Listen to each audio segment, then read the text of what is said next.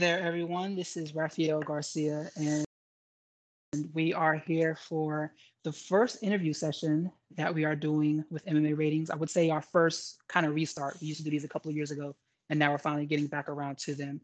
And for our first guest today, we are having someone who I am a fan of. Um, I'm a oh. fan of her work, especially of her podcast. She's hilarious. But I would like to take a second to introduce you to Fernanda Parches. Did I say that right? no. No? Oh. Pra- oh, okay. Yeah. Okay. See, I, I have a thing about saying people's names correct. And I literally sat here for like 10 minutes, like, I'm going to get this right. And I clearly failed at that. So and I it's funny because your name is so Brazilian. See, my father's from Puerto Rico. Okay. And my name, if, if you look at how my name is spelled, it's actually spelled in the Italian fashion. So is that the Italian fashion? Yeah, the the the the, the pH. pH. Oh, it's very common in Brazil with the oh, pH. really? Yeah, I, I didn't did even know, know it was the Italian fashion. Yeah, like when I first saw your name, I was like, oh, Brazilian, and then I saw your profile. I'm like, no, that is not Brazilian. no, I am not. Everybody thinks I am an African American, but no, I'm actually Latino, Afro Latino. So, yes, and I will get your name right one day. But yeah, it's that- it's Prates. That would be the easiest thing. I say Pratis because that's my uh, accent from Rio. Okay. But yeah. Okay, so I'll get it one day. I'll get it one day. Yeah. I, so, I um, thank you for your time today. I appreciate sitting down, being able to talk to you because I feel like you would be a great individual to kind of start this series off with. So we have some questions just to kind of throw at you, just uh, have a pretty natural conversation and just bounce around from MMA to some other topics as well. How's mm-hmm. that sound? Yeah, perfect. So, first thing I want to talk to you about is the thing that everybody's going through right now. How's social distancing going for you? Are you going crazy? Are you taking it cool on just hanging out by yourself, or are you bouncing around the walls? It's going alarmingly a lot like my regular life. So that's a little sad. Um, I'm used to working from home because I live in Rio, but I have been writing for American websites. Now I write for The Athletic, but I used to write for MMA Junkie for like about four years now, almost.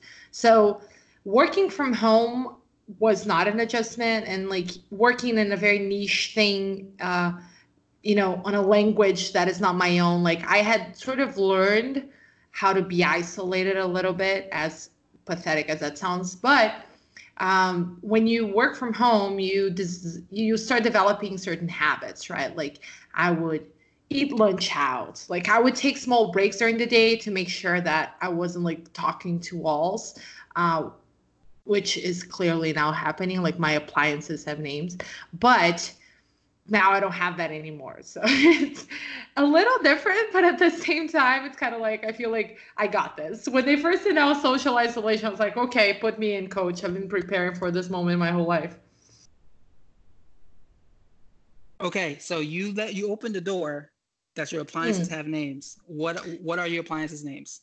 Yeah, they, it changes. Honestly, it changes every day. I'll just be like, oh, that's Brenda.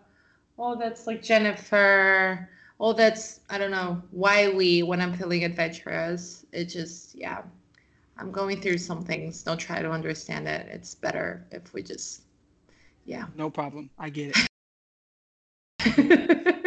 What's the first thing you're going to do when everyone's allowed to go run wild again?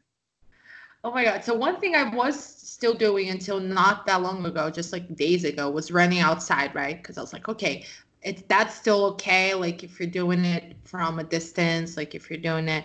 But then i realized shit's still crowded. So i was like okay i can't keep doing that. So i think the first thing is just really go for a run uh, as sad as that is. Second thing a bar for sure. I love bars. They're kind of my natural habitat so for sure I fully support that. That's my one of my favorite places too. So the bar or the exercise? The bar. Both okay. kinda, but I'm leaning more towards the bar. yeah. I mean, that's the thing. Like, you can drink at home alone, and uh, I'm not gonna lie, I do that sometimes. Uh, a lot of times, it's a little sad. Uh, I may need help, but um, it's different at a bar, right? Like, the it's a lot less sad. I would say. I won't judge you for drinking alone. I, I do that too as well, but that's a that's a whole nother podcast. I do that Yeah. too. That's a whole nother show. So you're uh, a you've been writing for the Athletic, and you mentioned another couple of other, other outlets you have written for. How did you first get started into um, the MMA media space, and how long have you been involved? Uh, since actually I was writing, I wrote about my favorite fighter this week, and it was Lyoto Machida, and that sort of forced me to go down, like, take a trip down memory lane because Machida has a lot to do with how I started really getting into MMA. Um, but I would say like hardcore 2009 was when I started, and uh, it was kind of like a combination of factors. I would say like. I started liking the sport at that time. It's when I first started training Muay Thai um, casually, like a lot of people do. Like, oh, it's exercise. I wanted to lose weight at the time, and it seemed fun, and that's how I started. And uh, then I went from there to like jujitsu because they had classes right after Muay Thai, and a lot of the conversation revolved around combat sports. So that's kind of like how I first started like getting curious about it, you could say. And then I started watching just reruns and things that were on cable uh, on weekends, I guess, here in Brazil. And then I just got hooked. That was it. I got way obsessed. I remember I, when I first started watching, my uh, then boyfriend also liked it, but then, like, in a couple of months, I had vastly surpassed his interest. and he was kind of like, well, that is getting a little weird. Maybe, uh, maybe we should just chill a little bit. But I was very much hooked. And, um, and things sort of coincided that in my professional life and academic life, I went to school for journalism. I was about to get my degree and I needed an internship. And I started interning at this really big paper in Brazil. And um, I started, you know, I was a person who cared about MMA and I was available. So they took whatever content they could get. And I started writing sort of as my fandom grew, my writing career started there. And it, it went from there. I had a bunch of different types of jobs. Um, even jobs that when I wasn't doing jobs related to MMA, I was writing for a Brazilian website called MMA Brazil. Um, I wrote for that. I started doing a podcast with them. My one of my ex-boyfriends owned the site. Uh, when we were together, we started the podcast there, and it's still going on. So um, I, just kind of like always stayed within MMA, even when I wasn't working directly with it. And then uh, I did PR for the UFC in Brazil for a while, not directly. I worked for a company that the UFC was my only client. Then from there, I went to Combate, which is the pay per view provider for the UFC in Brazil. So just, yeah, I did a bunch of different things. Um, then I ended up at MMA Junkie, like I mentioned, writing exclusively about MMA, and I'm at The Athletic. Perfect, perfect. You've, you've done quite a bit in the sport. Um, from a fan standpoint, if you can think back, when was the moment when you knew you were hooked? Like everybody has that one fight, maybe it was a knockout or submission or something like that. But when was that one moment when you knew that this was it for you?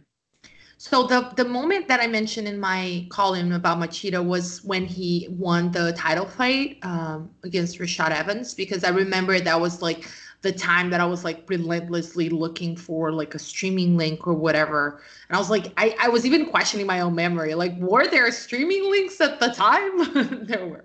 Um, so that was, I guess, one of the moments. But honestly, like, I think it was the Lyoto and Thiago Silva fight before that, actually, because it was I think it was live on Sport TV for some reason. Sport TV is a cable channel. They didn't show a lot of live events. Like Combate shows all the, the live events. Anyway, it's a whole Brazilian thing. But I remember watching that one live sort of by accident because I wasn't like following it chronologically at the time. I just saw whatever was on. Um, and then it was like these two undefeated Brazilians, like Thiago Silva at the time was such a big thing. He was like Lyoto, like that was the clash between the two undefeated prospects. Like you had a feel of what happens here is, you know, the next big thing. So I remember that I, I would point that out as a fight that I was really invested in. Uh, for the first time. And then UFC 100 was the first event that I actually bought to watch like as a pay-per-view and that really like stuck with me because it was the one time when I felt like, okay, I really cannot miss this in any way. Like I need to purchase this event because this is just otherwise my life will be incomplete if I don't see this now.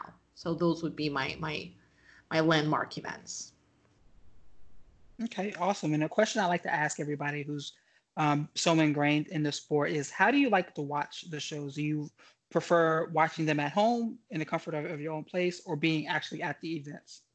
Uh, no. Oh, you mean difference between live and at home or like at bars, social gatherings? Uh, well, you could, okay, let's make it three options then. You can either watch them at home, put them at, at bars or, or social gatherings, or actually at the event. Oh, that, it, it's changed for me over the years. Like I used to really like watching it at social gatherings, just it's fun, you know, like you're watching at home here in Brazil, they're on so late. Sometimes you just get sleepy throughout. Like things that are important feel a little unimportant just because you're going through the motions with it. And because I work a lot with it, like sometimes I associate it. Uh, like walk, watching it alone from home is work, you know. Uh, so for a long time, I really liked watching it in like parties and stuff. Um, now and watching it live honestly i haven't really done it that much that many times because uh, a lot of my work live has always consisted of being either with the pr team running around and not really being able to watch stop and watch anything or like a junkie i was backstage doing like video interviews. So i really don't have a lot of experience of watching an event live from press row. Uh, it's not something that I think I could do every weekend. It's nice every now and then, but watching it from home, like on Twitter, you're comfortable, you can replay things. I would say now is that I'm an old lady is my ideal experience. But for a long time, I really like watching it in social settings. Fuck bars though, because bars always have like that one dude who spots me talking or getting excited about something and tries to like explain something to me or just say something really idiotic. So bars are just not a thing that I do anymore. Now, I want to ask you questions about that too, as well. I'm sure you have at least one funny story in that area. Um, but before we do that, I want to talk to you about your work in general because I, one of the things I appreciate most about your content, whether it be written or the podcast, is that it has such a lighthearted feel to it.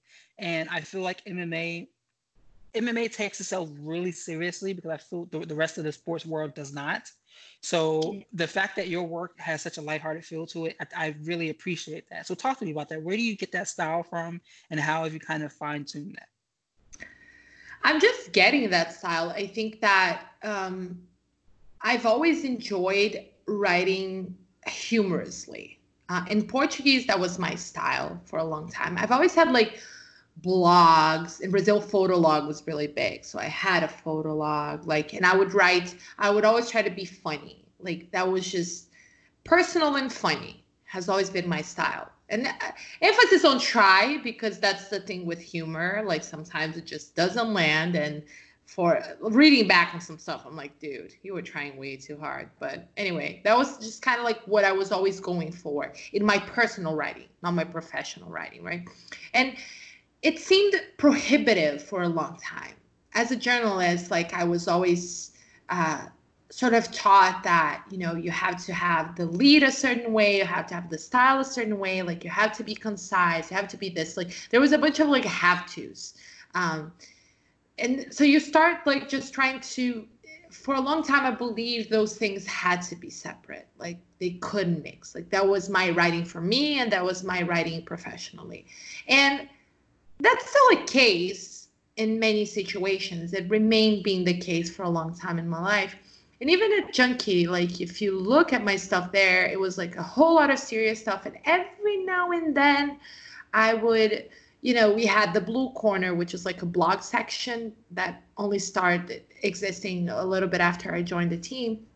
Then in the Blue Corner, I started sort of like being able to be funny and stuff. But like the that's the thing. Like uh, MMA comment sections are garbage. So I was really demotivated and like I just, I don't know.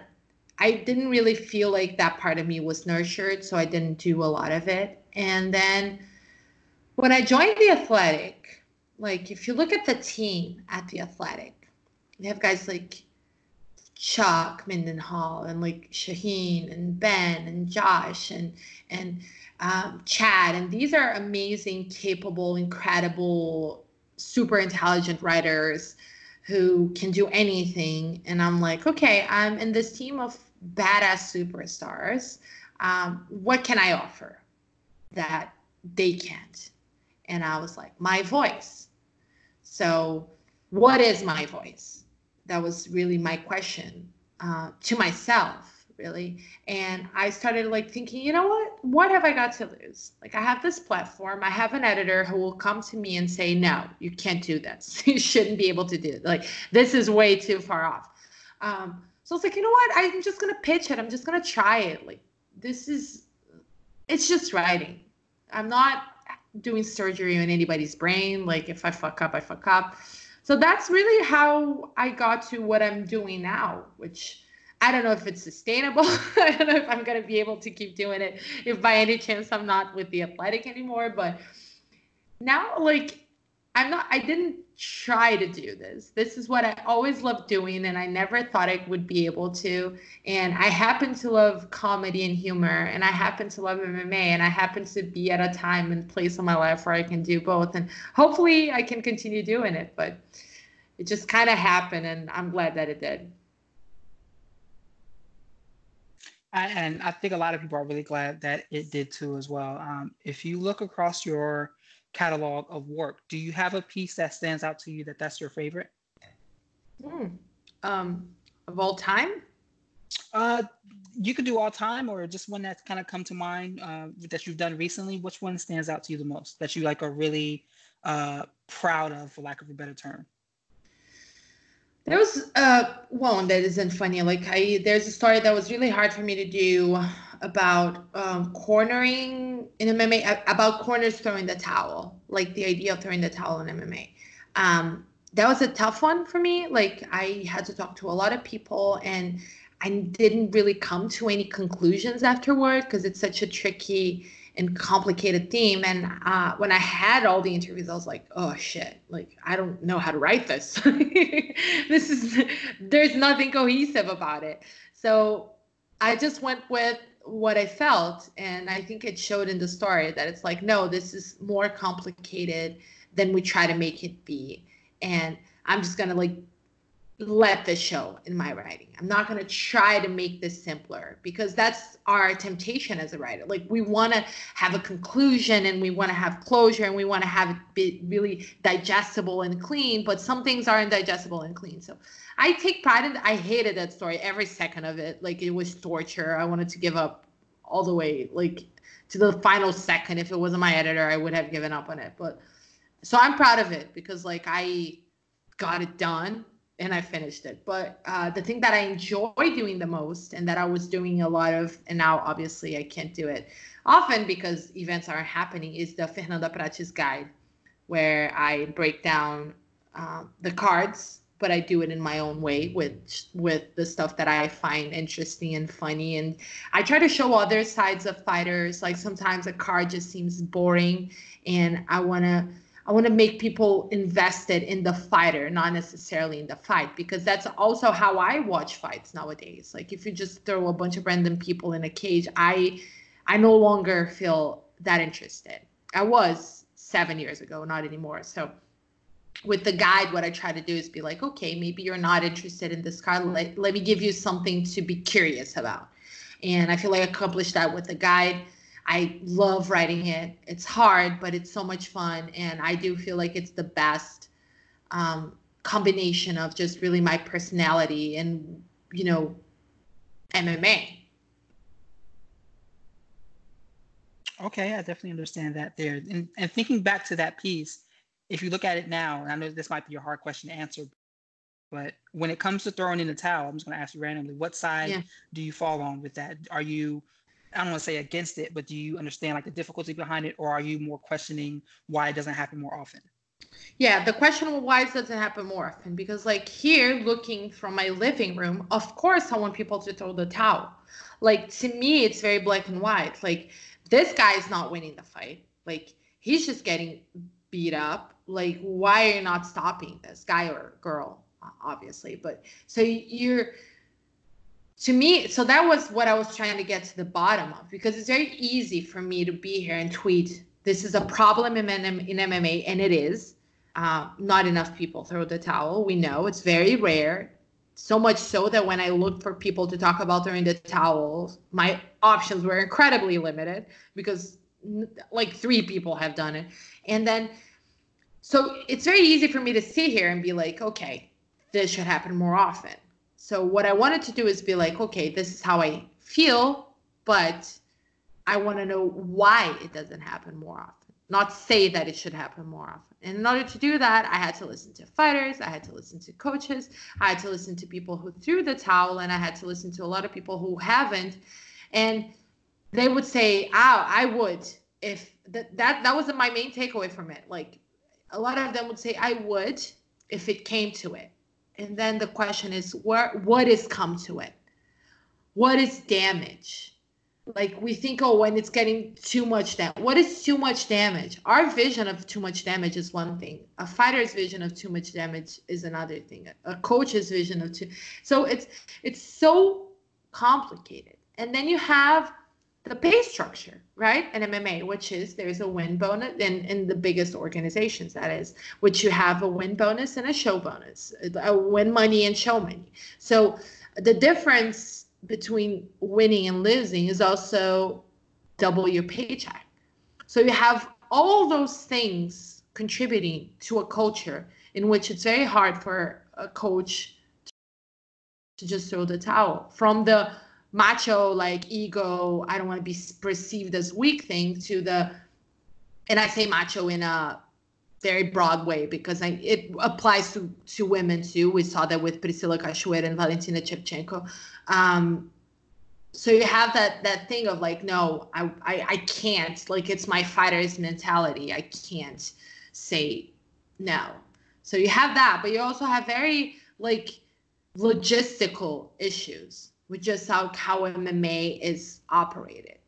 And so that was that was really what i was trying to get at there. And i didn't get any it, there weren't easy questions and i didn't get any easy answers. And uh, as frustrating as that is that's necessary sometimes for all of us to ask ourselves questions. It's something that I try to do often because I I think I come across as a self-righteous person because I tweet a lot of certainties, but I'm often questioning myself uh, in my place of privilege and in my place of a journalist who's just very much a, an observer.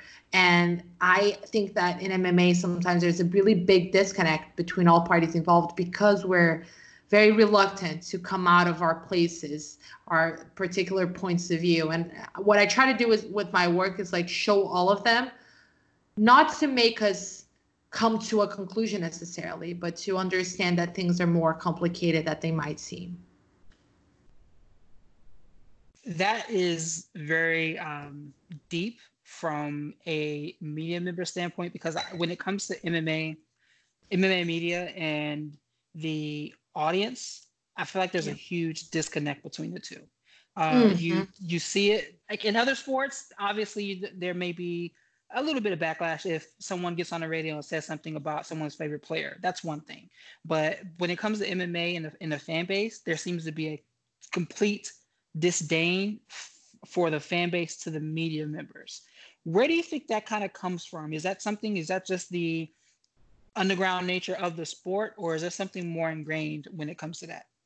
That's a really tough question that I don't know how to answer because I ask it myself a lot. Um, because here in Brazil, like a soccer culture is very toxic as well, and I see a similar thing. Like I, it's actually a lot worse because it's a lot less niche. Soccer is Brazil's sport, so like I'll see uh, a commentator or someone who said something that displeased a certain fan base and they get like the backlash is horrendous. I just look at their mentions on Twitter. I'm like, I can't even complain about the three incel dudes who say shit to me. Like that is just so much deeper. So I don't know. I honestly don't know how to answer that question because I often wonder if it's an MMA thing, if we're looking at it from, if we feel like it's an MMA thing because we are so deep within the MMA bubble. I do think that there is an element of it being still feeling like having an inferiority complex. Like the sport still feels like it's under attack because for a long time we felt very we were literally under attack. Like there are people trying to like not let the sport. There still are in some places, but like in the U.S. specifically, like there are people actively trying to ban it from happening. So you get that sort of mentality, you know, like you have to protect it. So I think that that might have something to do with it. Maybe the the fans are still very much like, no, we we need to protect this. We need to cherish this. And whenever anybody, even a media member who works in MMA and who does MMA for a living says something that they feel attacks that, they feel protective of it. So that's one explanation I have. But I wonder, um, Brazil particularly, like if that if it's that much worse than it is with soccer, you know, this is a very tricky tricky question that yeah like i said i don't know that i have the answer for but i do feel like that that might have something to do with just the fact that um, there's still this defensiveness when it's when it comes to MMA. Okay, I definitely agree with all that. I think it definitely is a very defensive kind of response that comes across from the fan base towards the media members. And speaking of media members, who are some of the individuals that you read? Like if you see their name on a new piece or something like that, you have to stop and read their work. Who are some of the names that stand out to you? Well, I'm gonna sound like such a guess ass because I'm gonna say my coworkers. Like uh, I'm okay with that. Go right on ahead. I'm okay with that. so I Ben Fowlkes is um, I used to work with him obviously a junkie, but way before we started working together, don't tell him that. Um, we have a very specific dynamic, like we just mock each other all the time. So I can't really admit that I'm a big fan of his, but um, I am. I, w- I was way before I joined Junkie. He was the one guy that was like my go to. So Ben is one guy that even now, whenever a column comes out, and I know it came out because it's like we have sheets and Slack channels and stuff like that, I still like want to read. He's like one of my personal favorites.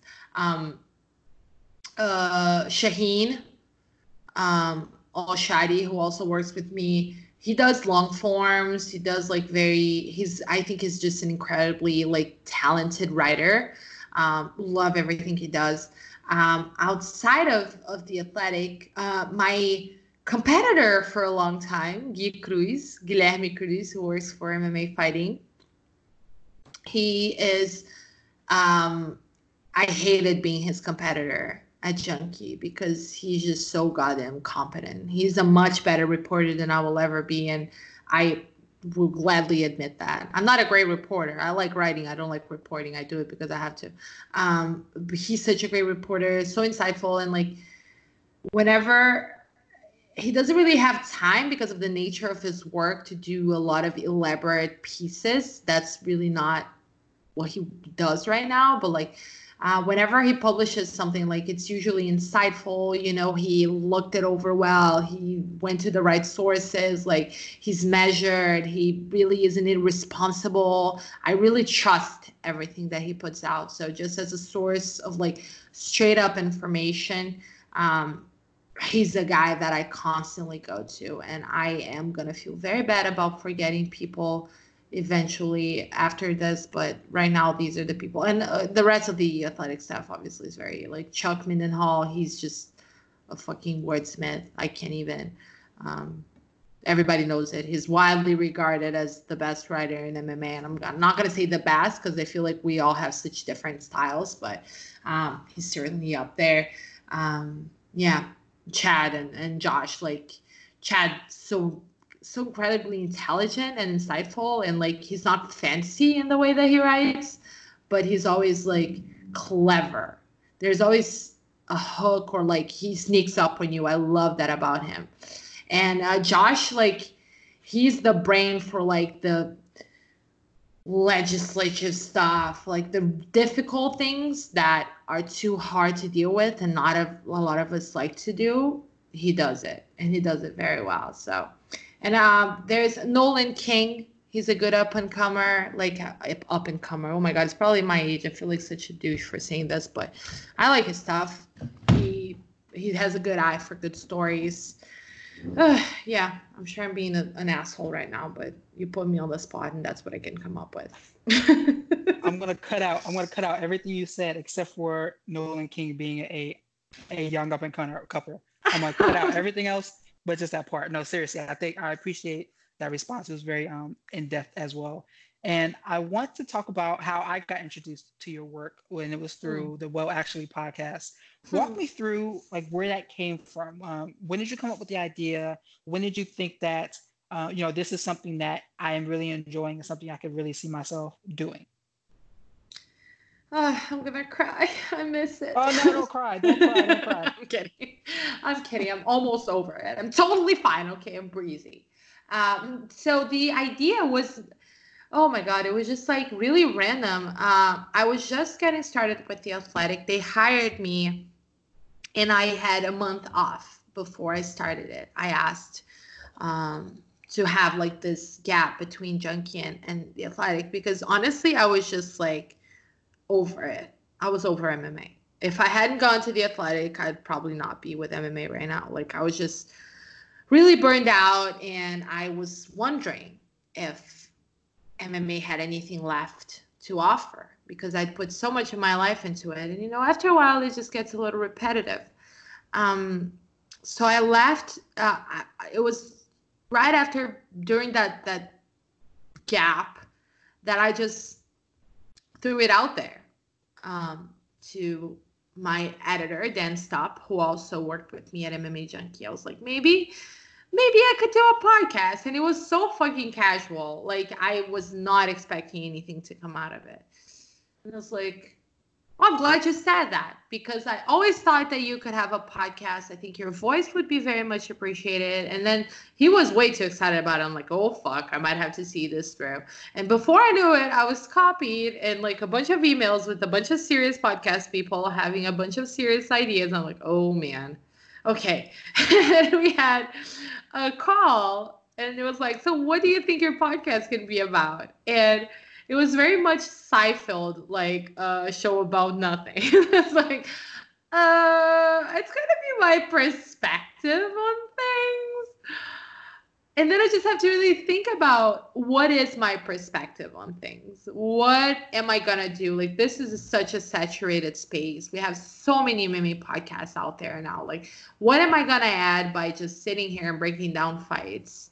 Or, you know, previewing cards or nothing. I'm not even good at that. I'm just marginally okay at understanding sort of what's happening during a fight. Like it's not my my my forte. So it just really as the ball got rolling and microphones got sent to my place and things got made official, I was like, okay, I I, I need to do this and uh, it's just me and it's me and my perspective. Like what are the things that I want to say that I don't think are being said in MMA right now or not being said in this way. Because you have, I'm not saying that everybody is like doing fluff or whatever. Like you have guys like Luke Thomas, who is very critical and very intelligent and very poignant. And so, you know, I, I wasn't, it's not that I thought that MMA was lacking critical thinking, but it just, I was really forced to think, you know, what, what does my voice mean in this space? Like, what is me? Because everybody was like, oh, we like your perspective. I'm like, what is my perspective? Yeah, I'm from Brazil. Sure. Yeah, I'm a woman. Sure. Uh, so I had to like put of all of those things together and be like, okay, I'm just going to be a progressive feminist podcast to an audience made uh, largely of males who don't really like me that much. that was it. And that, it really went from there. Um, and I at first suffer I suffered through all of the episodes, so I'm not just gonna say at first, but it just it really flowed. The minute I stopped asking myself, what do people want to hear? And started asking myself what do i think it's important to be said? And how can i make this interesting? You know how can i put this in a way that is interesting? That's when i found like a formula. I don't even know if I could call my podcast my C's podcast successful because obviously it wasn't successful enough for them to keep it, but um it did have like such a warm reception, much warmer than I ever anticipated. So uh, that you know, even ten people listened and liked it and felt like it was really something that was missing. That was like really all I really set out to do. Okay, that's perfect. That's perfect. Um, I want to ask you, w- with a caveat, what is your favorite episode that you did, but you cannot say the Esther Lin episode because that's my favorite. One of the other ones. Damn. See, uh, I knew it. You can't pick that one. But outside of that one, which one is, is your favorite uh, show? oh God. I love that one so much because Esther is like the character that everybody knows, but nobody knows a lot about. I didn't, and she's my friend. and you heard the podcast. You saw how much I found out about her just like by talking to her, and she opened up so much. Uh, so, yeah, that would have been my immediate pick. Um, I really enjoyed the Laura Sanko episode. Um, the audio was like janky as shit. Um, I was like on two hours sleep, talking to her at the lobby of the hotel. I don't know if I was still drunk or hungover. Like, you know, when you're in that situation where you can't figure out which one's which, that was yep. me doing that. I'm an over preparer. Like, I always have like such a tight script, like such a perfect like idea of where I want to go with it. And with her, I didn't. And um, I just had so much fun. I had a blast. So maybe as a personal favorite, that's it. I had to think. Oh my God, I've been avoiding to think about my podcast for a while. There was some that I did by myself that I enjoyed that I felt like I was able to convey important things. I like the one that I did on Greg Hardy. Um, I felt like it was a tough, tough one to approach. I really went back and forth on doing it. I really struggled. I really suffered. And I think that I was able to, I don't know, maybe I sucked. I have to listen back, but at the time it felt like I was competent at uh, conveying what I wanted to convey. So that was one that I would put in my highlights. And the interviews, all of them I loved. Leslie Smith, um, uh, Rodrigo Del Campo, um, um, Julie Kedzie, Ben. Again, don't tell him that. It will get to his head. so I don't know. You asked me a really tough question. I don't really have a favorite. I suffered through all of okay. them and they all sucked uh, for a long time and then somehow they got done and i just love them for existing. Good good good. I love that too. So you mentioned that um, in the description of your show you talked about the mansplainers and your um, dms do you have like a funny mansplainer like a dm story that you'd be willing to share? Oh man off the top of my head, so that that wasn't. I didn't write the description, by the way. That was my producer. Oh, okay. Yeah, I mean, I the sentiment was good. I approved it, but like looking back, I'm like, that's not really my voice. That's a little too on the nose. Um, my producer Chris, who was is he's still very much alive, producing the Man and the Myth, but he's uh, amazing. Uh, but we didn't we hadn't really recorded anything yet so it was hard for me to really gauge for him to really gauge. I'm actually looking at my dms right now. Post podcast the thing that really surprised me was that i didn't get enough bad dms like i thought i was just gonna get so much fucking hatred and so much nastiness um and i didn't. So actually at all. Like, I think what hmm, I'm trying to think if I have a good example. Like, what happened a lot that was like, it was just like weird guys who felt like they were my friend and just like poured their heart out to me a little too much or like you know just assumed things about me and my personality and who I am and just things like that like you're just like, hey, maybe just because you hear my voice once a week doesn't mean you really know me. But I can't really think of a specific case. I'll keep thinking though, and I'll. Yeah, sure. If it comes keep to mind, through that one. Yeah. I want to segue over to some of the fun thing. Well, not not saying that MMA isn't fun, but some of the other topics that have bounced off of my head. Um, talk to me about your T-shirt collection. So I follow you on Instagram as well too, and I notice a lot of your excellent T-shirts. I am a I am a big fan of having like snarky level T-shirts where people have to get the joke to get the joke, mm-hmm. and I, I feel like you have a lot of those too. Talk to me about your um, T-shirt collection.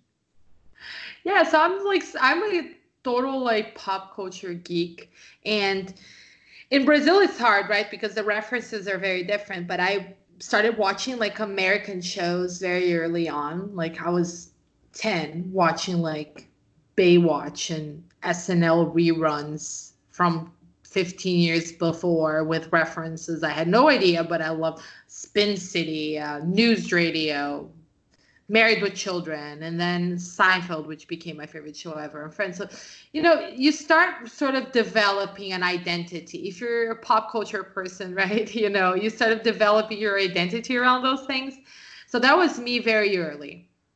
And then started uh, translating to the way I dressed, and then I went to, yeah. Uh, do you remember? I don't know if, if it still even exists because in Brazil it was actually hard to get. I don't uh, bustedtees.com did you still have that? Yes, I remember that. I remember that. Yes.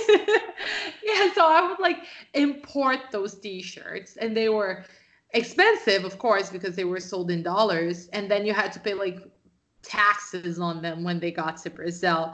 But I would order them like three at a time and just wait anxiously for them, and that was like, it became a big part of my identity, and I would wear them out here in Brazil, and nobody would understand them like I have one to this day that I always always joke that if I ever went out with it in public to the supermarket and somebody understood it, I would marry them on the spot because that's my soulmate.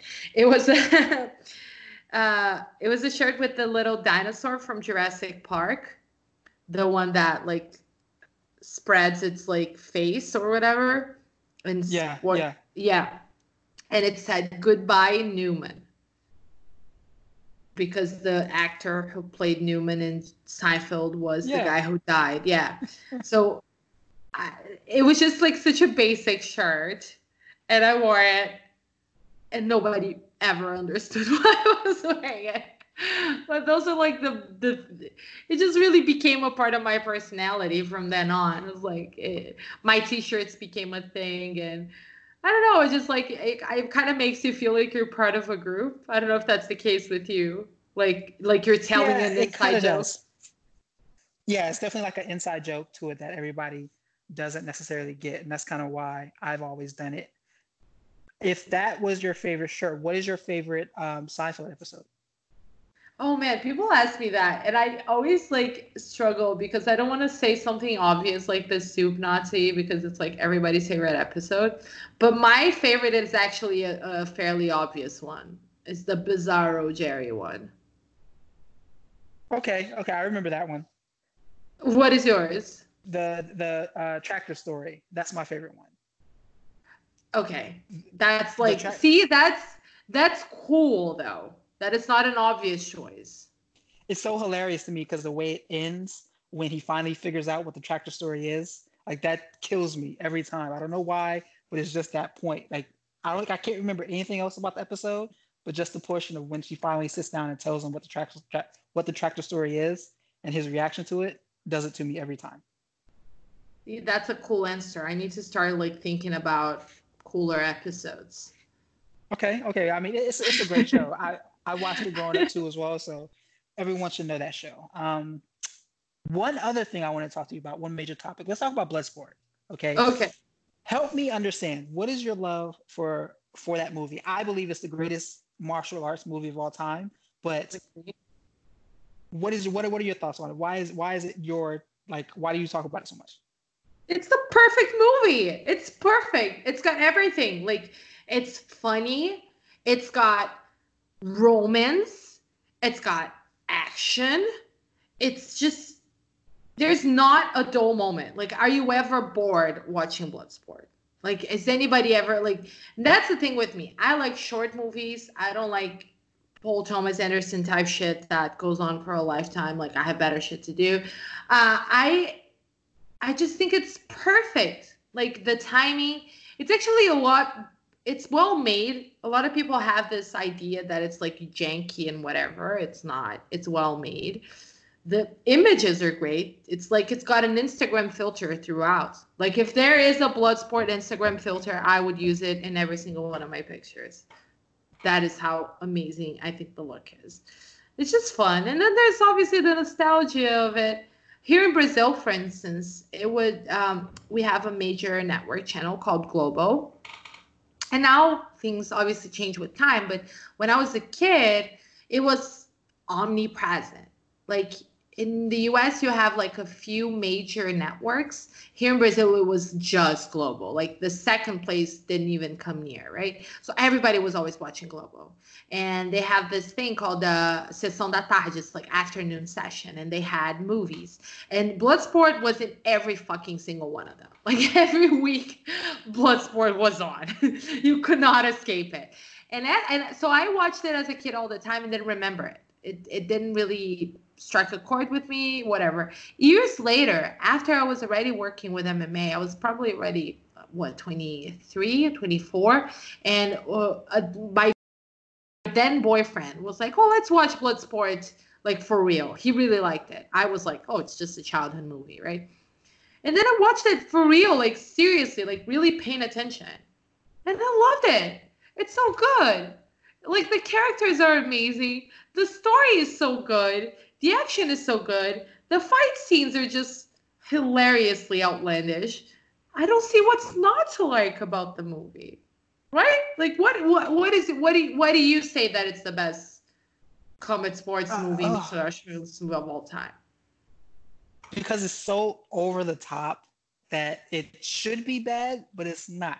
It's I feel like the people that were making it while they were making it were probably standing backstage laughing the whole time. Yeah but yep. it, it, it works so well that I mean I could watch it every day if I needed to. That's exactly it. Because for the latest story that I did, that we did the running chat, me and Greg, who had never seen it, um, I had to watch it three times in three days, basically, right? Because I did one to rewatch, and then one to watch it with him, and then one to uh, do the the script for the story and I loved all all the times. and I hate repetition. I never watch the same movie twice. I hate it. It just bores me. I'm easily bored. It's like, why can you say this is bad if this is enjoyable? And that's my beef with a lot of people are like, oh, this is trash. Like, if a lot of people enjoy it, it's probably not trash. Like, it's understand why you like if if it's enjoyable if it's making you feel good things why is it trash? And i feel like bloodsport just makes you feel good things. It's just a thoroughly enjoyable movie from beginning to end. That's perfect perfect answer. If you had to remake bloodsport today and oh wow. what mma star would you pick to play the main character? Frank? Yes Holy shit. Now you got me because we have to think about personality and skill. I'm gonna make it a bit harder. I'm gonna make hmm. it a bit harder. You gotta pick one for Frank and one for Chong Li. Oh man. Shit. Well, Chong Li would probably be Yoel Romero. Oh, that's good. That's good. Okay. I feel like he's got the look, the charisma, because Chong Li was charismatic too. That's why he's such a good villain and he conveys things with the eyes, right? Yoel doesn't need to talk. Like you, you know what he's talking about. Uh, Frank, based on like a fight skill alone, I'd probably go with Adesanya. Like that's good. Adesanya is charismatic. I don't know. I don't know about his acting skills though because like obviously Van Damme wasn't an amazing actor. I'll give the haters that. Uh, but he had a lot of soul. He had a lot of honesty. I think that's what really came through. So I don't know. Maybe Adesanya. It really caught me by surprise there. I feel like Darren Darren Till could be an interesting Frank Dux. What do you think? That's a good one too. I was gonna go like a Jorge Masvidal. I think he would. He has like. I feel like he could do it too. But Darren was a good guess too. I don't think he has the naivete. Like Jorge's too slick. to be frank oh, too. True. That's true. That's also true. True. he's like, like he's so suave. Like I don't I don't know. I wouldn't picture him as unless it was yeah. I mean, you could read it in a different way that it makes sense. I would I wouldn't go with him just because I feel like there needs to be something a little pure about Frank, and I don't think that that Jorge has that. Okay, I like that answer. I will take that too as well. so I wanted to take an opportunity to go ahead and close out. So um, why don't you let everyone know what's next for you? Like, what are some things that you're working on now, and where can we find your work? Oh my God, what's next for you? Like, that is such a daunting question right now. we don't know what's next for anyone, though. Like, okay, from a week. work perspective, from a project perspective, let's put it that way. We may all be Thank zombies you. next week, for all we know. Not a metaphysical perspective. Okay, that narrows it down. Um, yeah, um, at the Athletic, so you can read all my work there. We were talking about, well, actually, unfortunately, uh, it got discontinued, but I do want to keep it going eventually, like in a different form, uh, no longer attached to the athletic, but on my own. I can't give any uh, predictions on that. So for now, in terms of work, follow me at the athletic. My byline is there. During the quarantine i've been writing or social isolation whatever term you prefer. I've been writing a lot of ridiculous shit. So if that's that's your thing i got you. Um, but in terms of just real life i'm on twitter at nanda prates underscore always saying things there. And i'm on instagram nanda prates just posting a lot of selfies. So you know, there's a little bit of content for everyone in my social media. Uh, that is pretty much it in terms of work. Nothing, nothing um, more specific on the horizon. I'm working full time with the athletics, so you can just always find my work there. Fantastic. Well, for Fernanda, I appreciate your time today. Um, thank you for sitting down to talk to talk with me. Uh, please be safe as we sit in our apartments and not do anything and stare at the walls. Thank you. You too. Yeah. And just try not talking to your appliances because that's um, there's no returning from that. If I go that far, then that, that means I've been drinking a little bit too much. But, yeah, that would be the sign that I would um, give people, you know, as the cry for help time. But you know, you do you. I don't judge. This is a safe space. This is definitely a safe space. Well, thank you for your time again, and I appreciate all your work. And here's to the best. Awesome. Thank you for having me. Have a great day.